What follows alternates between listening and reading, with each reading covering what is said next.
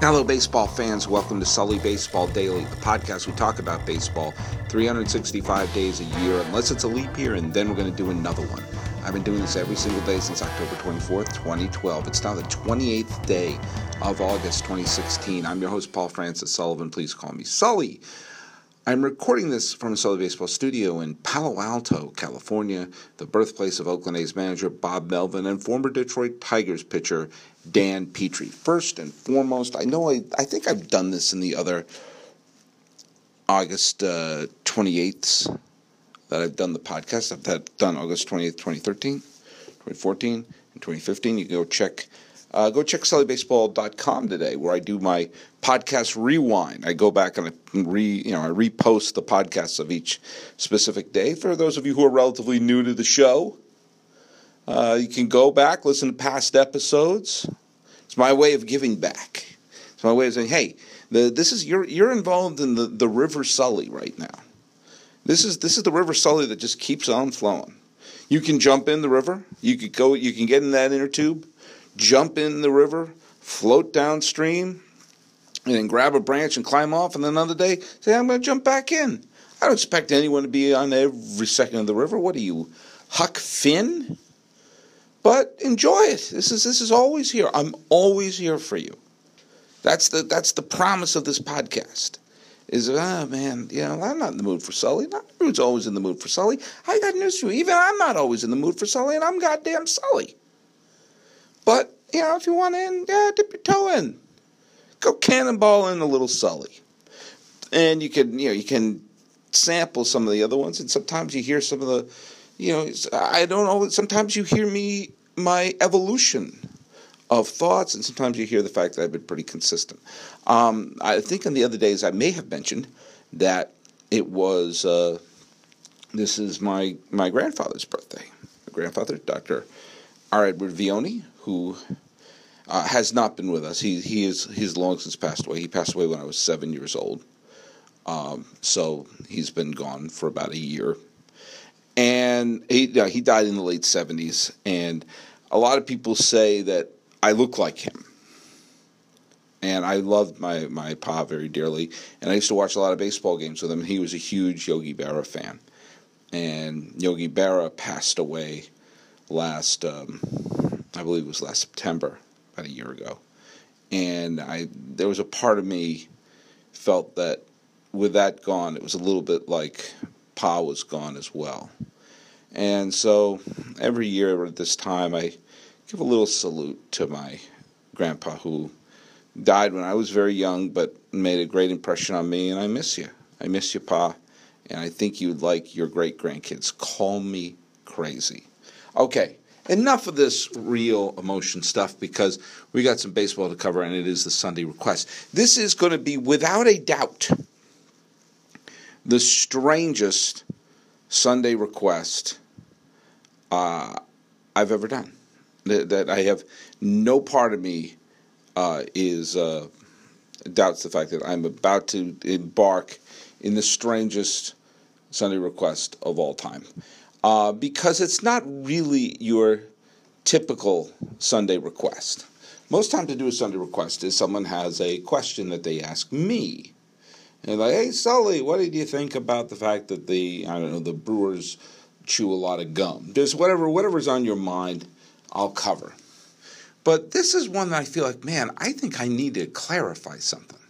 I've had you know shows where I basically come at some of my readers. You know, the the Pete Rose stuff is something always like I get always a little, oh, you know, a little wound tight about. Just because I feel like I have to explain over and over again. It's the same sentences being said all the time. like, oh, here's why it's not like steroids. Okay, here's why betting on baseball, even if you're betting on your team to win, is bad for baseball, blah, blah, blah. All this different stuff. Um, and I've gone at some people like that, but I feel like I need to clarify because, as I mentioned before, some people have jumped in the river, not at the mouth of the river, not at the source of the river, but now midway through. And maybe over the years, sort of subconsciously, I've assumed that everyone understands how everything works here on the River Sully. So let me go over something. Every day, I announce who owned baseball. That's part of the ritual of the regular season. I look at the, I, you know, I, I pick the the American League, the National League, the best hitter and the best pitcher a winning team gets a full wob, best winning and, and a best uh, hitter and pitcher from both leagues get a half wob from a losing team uh, if I feel that it is, you know, that's at my discretion. I always have to award who owns baseball, but who gets a full wob, but the half wob is at my discretion. And and I think the concept of the half wob and the full wob need to be clarified because I'm starting to get more and more uh, tweets about this topic, and maybe I have to sort of open up my brain a little bit to you, as scary a thought as that may be, to have you understand a little bit of the thought process that your pal Sully goes through when putting together this kind of list. Now, the the Sunday request, uh, the two people I'm going to quote, um, Mike B, whose Twitter handle is the extraordinarily member uh, memorable at MB92383. Oh, just rolls right off the tongue. And asked me, does a player have to come from a winning team to own baseball? Well, the theory we got the fastest uh, Sunday request of all time, yes. And then followed up, said, okay, thanks. If a guy went four for four with four home runs, but his team lost, you don't call that owning it. Ah, so this is a challenge to the veracity and the the the uh, the very nature of Wob is being challenged right down to its bones. I get it. I get it. Now the other person is someone who is a uh, you know who's a fan of the the show and I think has done a Sunday request before. So he's certainly no uh, he's no spring chicken in terms of traveling down the River Sully. Jim Furlong, whose handle is Ewok in LA, uh, I gave the half wob on Wednesday to Johnny Cueto in the 1 0 Dodger win against San Francisco. And he said, No half wob for Rich Hill? And I said, No. And that day, the full wob went to Jose Fernandez, who had a wonderful game. And he said, just seems odd to give a half wob to the loser of a one nothing, but not to the winner. Both through six, Johnny had uh, Cueto had a lower game score than Hill. Okay, so it's become clear to me.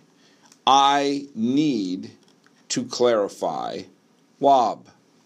I need to clarify the how your pal Sully does who owns baseball. And maybe the first thing I have to do is kind of give a little background on this, give a little background of what I do, um, how it's evolved, because it has evolved, and and in the same time respond to Jim Furlong and to uh, respond to uh, Mike B, and maybe you'll get a clearer understanding of why I set it up like this. Okay. Um, Who Owns Baseball started. I, I, I began the Sully Baseball Daily podcast, as I mentioned at the top of the show, on October 24th, 2012. That's when the River Sully began. That's the source. Some of you have been listeners from before that, because I actually had a podcast before the daily one. I had a weekly one, which I uh, I don't re-release I, I'm not 100% happy with. And there's a reason I shut that down and picked it back. up. I shut it down early in 2012, took a bunch of months off. There was other stuff going on in my life at the time where doing a podcast just was not in the cards. And then I decided, you know what, I need to do a podcast. I'm happy doing a podcast. I'm going to do it every day. And that crazy decision, when I was still trying to figure out some things in my life, but that crazy decision to say, screw it, I'm going to do a podcast every day uh, starting from now. I was working for a television show that was going to take me to West Virginia, and some of the early episodes of the podcast, I'm in West Virginia. Okay? But I said, I'm just going to do this. I'm going to start. And I did one. And of course, the first day you do something, I'm going to do this every day. Um, you know that doesn't mean anything. A lot of people claim stuff and then they lose interest. You get that there was that initial rush of I'm doing something new that's creative and I'm going to do this every day and it's going to be great.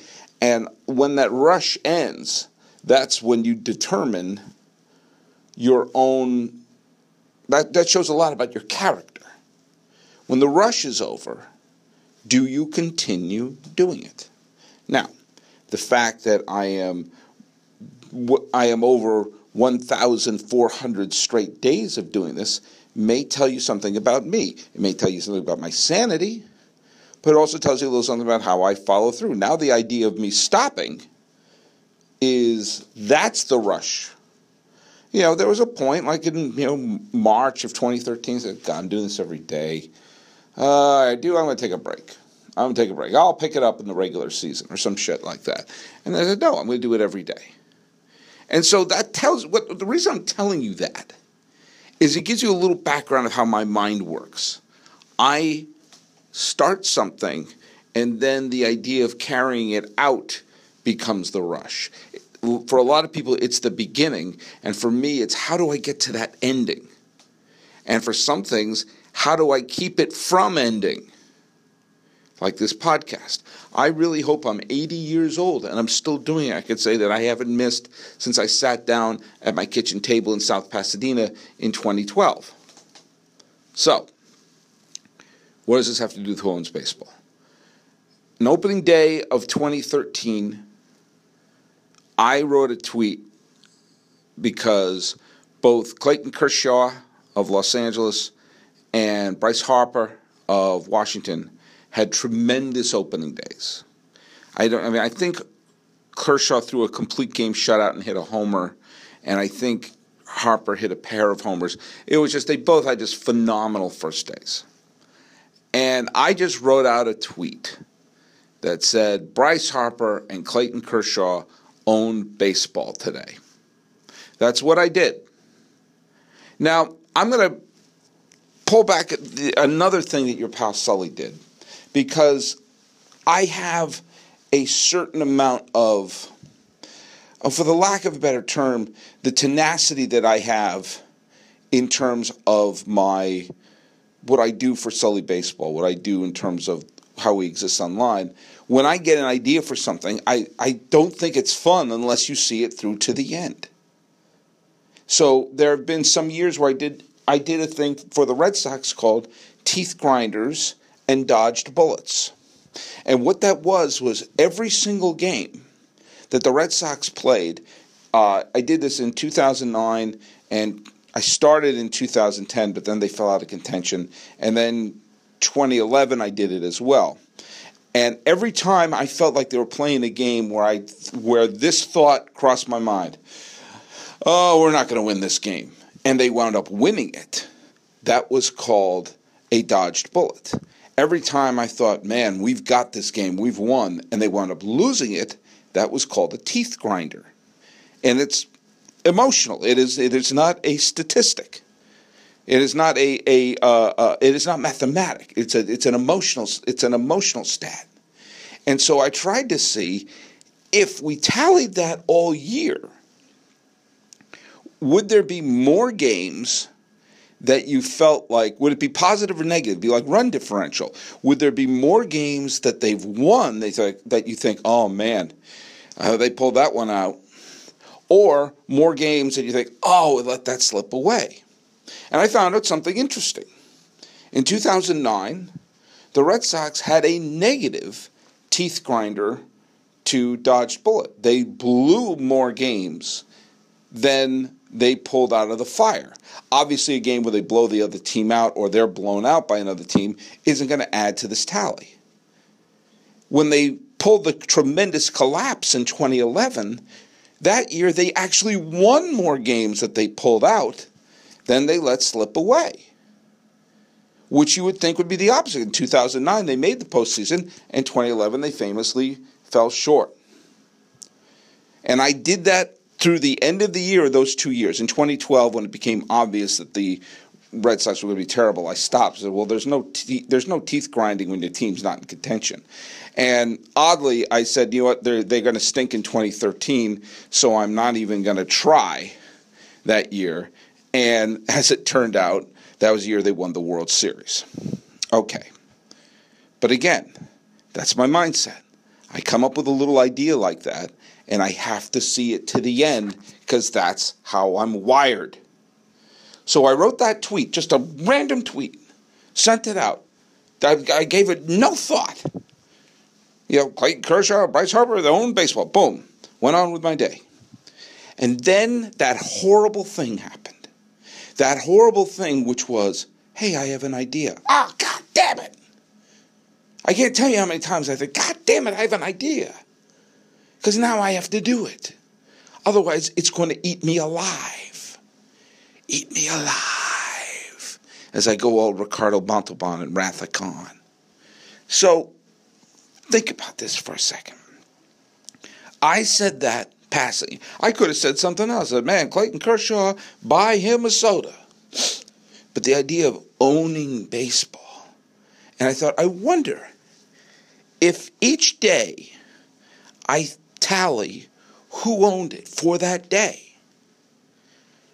what the tally would look like at the end of the year. I thought that in April. And the only way it was interesting to me was if I saw it through to the end of the season. So the first year I did, so writing up on MLBreports.com and I kept the tally. Now the first year I did it, there was only a full wob. The the one weird thing is I gave a half wob to the second place finisher of the home run derby.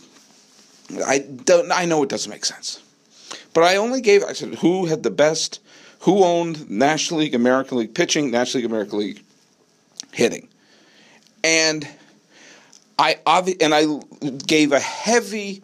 Um, I, I gave a heavy leaning towards subjective things like, hey, if they if someone uh, got a if, if someone got a hit off of Clayton Kershaw that would have more merit than someone getting three hits off of some schmuck who just came up from Pawtucket. And there was also some emotional things like, ah, do you want this guy only got one hit, but it was a walk-off home, or this guy got screwed by the umpire, so he deserves something. So there was, it was much more emotional, but there was also, I saw because I was leaning so much towards awarding someone from a winning team, it did not give a t- player on a losing team, it put them at, a, at, a, at an unfair handicap. So at the end of the year, I took a look at who owned baseball. National League, this is 2013, the first year I did it. Paul Goldschmidt was the National League hitter who owned baseball. Clayton Kershaw was the National League pitcher. Tough to argue either one of them. Kershaw finished one ahead of Adam Wainwright. The American League hitter was Miguel Cabrera. Again, not a bad choice. He was one ahead of Chris Davis. And the American League pitcher was a three way tie between Max Scherzer, Matt Moore, and R.A. Dickey. That's weird. That's a weird three way tie. So, as it turned out, I thought, you know what? This needs a revamp. So the second year I did it, and this is where you two who wrote in need to listen in. The second year I did it, I decided that because it was so, in many ways, unfairly tipped towards players on a winning team, that I had to add the half wob. But in order to do that, I had to do a hard fast rule that I had to make a clear separation. Full wobs went to the players on a team that won. Half wobs went to a, award a player on a team that lost. Now, you could say that's unfair. As um, what's I just I just lost his name here. As Mike B pointed out, if a guy went four for four with four homers, his team lost. You don't call that owning. And I said, no, I do. I do. And they earned a half wob. Earlier this year, on June 15th, 2016, Freddie Freeman hit for the goddamn cycle for the Atlanta Braves. But the Braves lost the game. So Freddie Freeman hit for the cycle, and that was good for a half wob. I hate to say it, but Harvey Haddix, with his 12 perfect innings, would have received a half wob because the Pirates lost the game. Is that fair? No. No, it's not. But fair is overrated. Fair has nothing to do with anything. Now, as it turned out, by adjusting it so team players on losing teams could build up their total as well, and a great player who happens to, you know, be on a winning team but, you know, could boast or travel if his team loses, the final tally that year in 2014 was again Clayton Kershaw, Felix Hernandez, Andrew McCutchen, Mike Trout. Really, really tough to argue with those results in 2014. Last year, the results were kind of strange. Clayton Kershaw again, once again, Clayton Kershaw had the final WOB total. Once again, Mike Trout. Uh, Dallas Keuchel, who won the uh, Cy Young Award, got the uh, Who Owns Baseball for the season. But the strange one was Joey Votto. Joey Votto squeaked past Gold, Goldschmidt and McCutchen. And I do believe it's because day in and day out, as the Reds stunk, you saw Joey Votto was putting up tremendous numbers. Now, why do I have to have this hard, fast rule? Because if I start to really, really break down the statistics and say, well, this one was on a losing team, but it was actually a better player than this, and this player was doing that, and that player was doing that, do you what will happen? I will snap. I will go bananas. I will lose my any semblance of rational thought. I will go insane. Someone wrote me a tweet and said, Hey, do you know what? What you should do is you should give a quarter wob to every player who has the best performance on a team that wins for the entire, you know, every game and on the losing you get an eighth wob. But the two best of those, so you still reward full wobs and half wobs, and for the rest of it you give out quarter wobs and, and eighth wobs. And I remember I was telling that to Cubs fan with an eight when I was at the game, and I think I mentioned it on the podcast, and I said, "Damn it, that's a great idea." But here's the deal. I want you to think about this for a second. I do this podcast every day.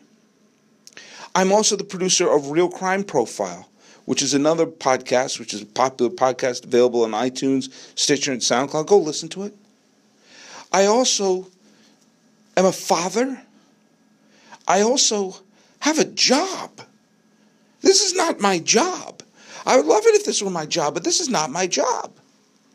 And every day I figure out who owns baseball. And while it has become more statistic oriented than the first year when it was more feel, I check and I go to the ESPN, I go to MLB.com, I look at the best performers of the day, I try to put it in a context. Yeah, this guy got three hits, but this person got two hits off of a better pitcher, and one of them was a game winner. You know, I still weigh things like that. And you know what? If I started really analyzing it, breaking it down, I, I would either lose my job or my family. I get no money from this. The only thing I do is satisfy a bet I made with myself after writing a damn tweet in 2013 to see if I can pull this off for the entire season. I had to simplify, after making it more complicated, I had to simplify the process because do you know what? If I really sat down, put on the green visor, said, okay, now let's really analyze this. Now, should he get a half watch? No, here, Four of them. Boom, boom, boom, boom. I gotta go to bed. I need to get some sleep. I need to relax a little bit, which clearly I'm not right now. So here's the deal. For those of you out there who don't like how I do WOB, who don't like my method, or don't agree with the results, or don't think that, hey, just, you know, you should have someone from a losing team or a win team. I do that so I can make it easier for myself. Okay?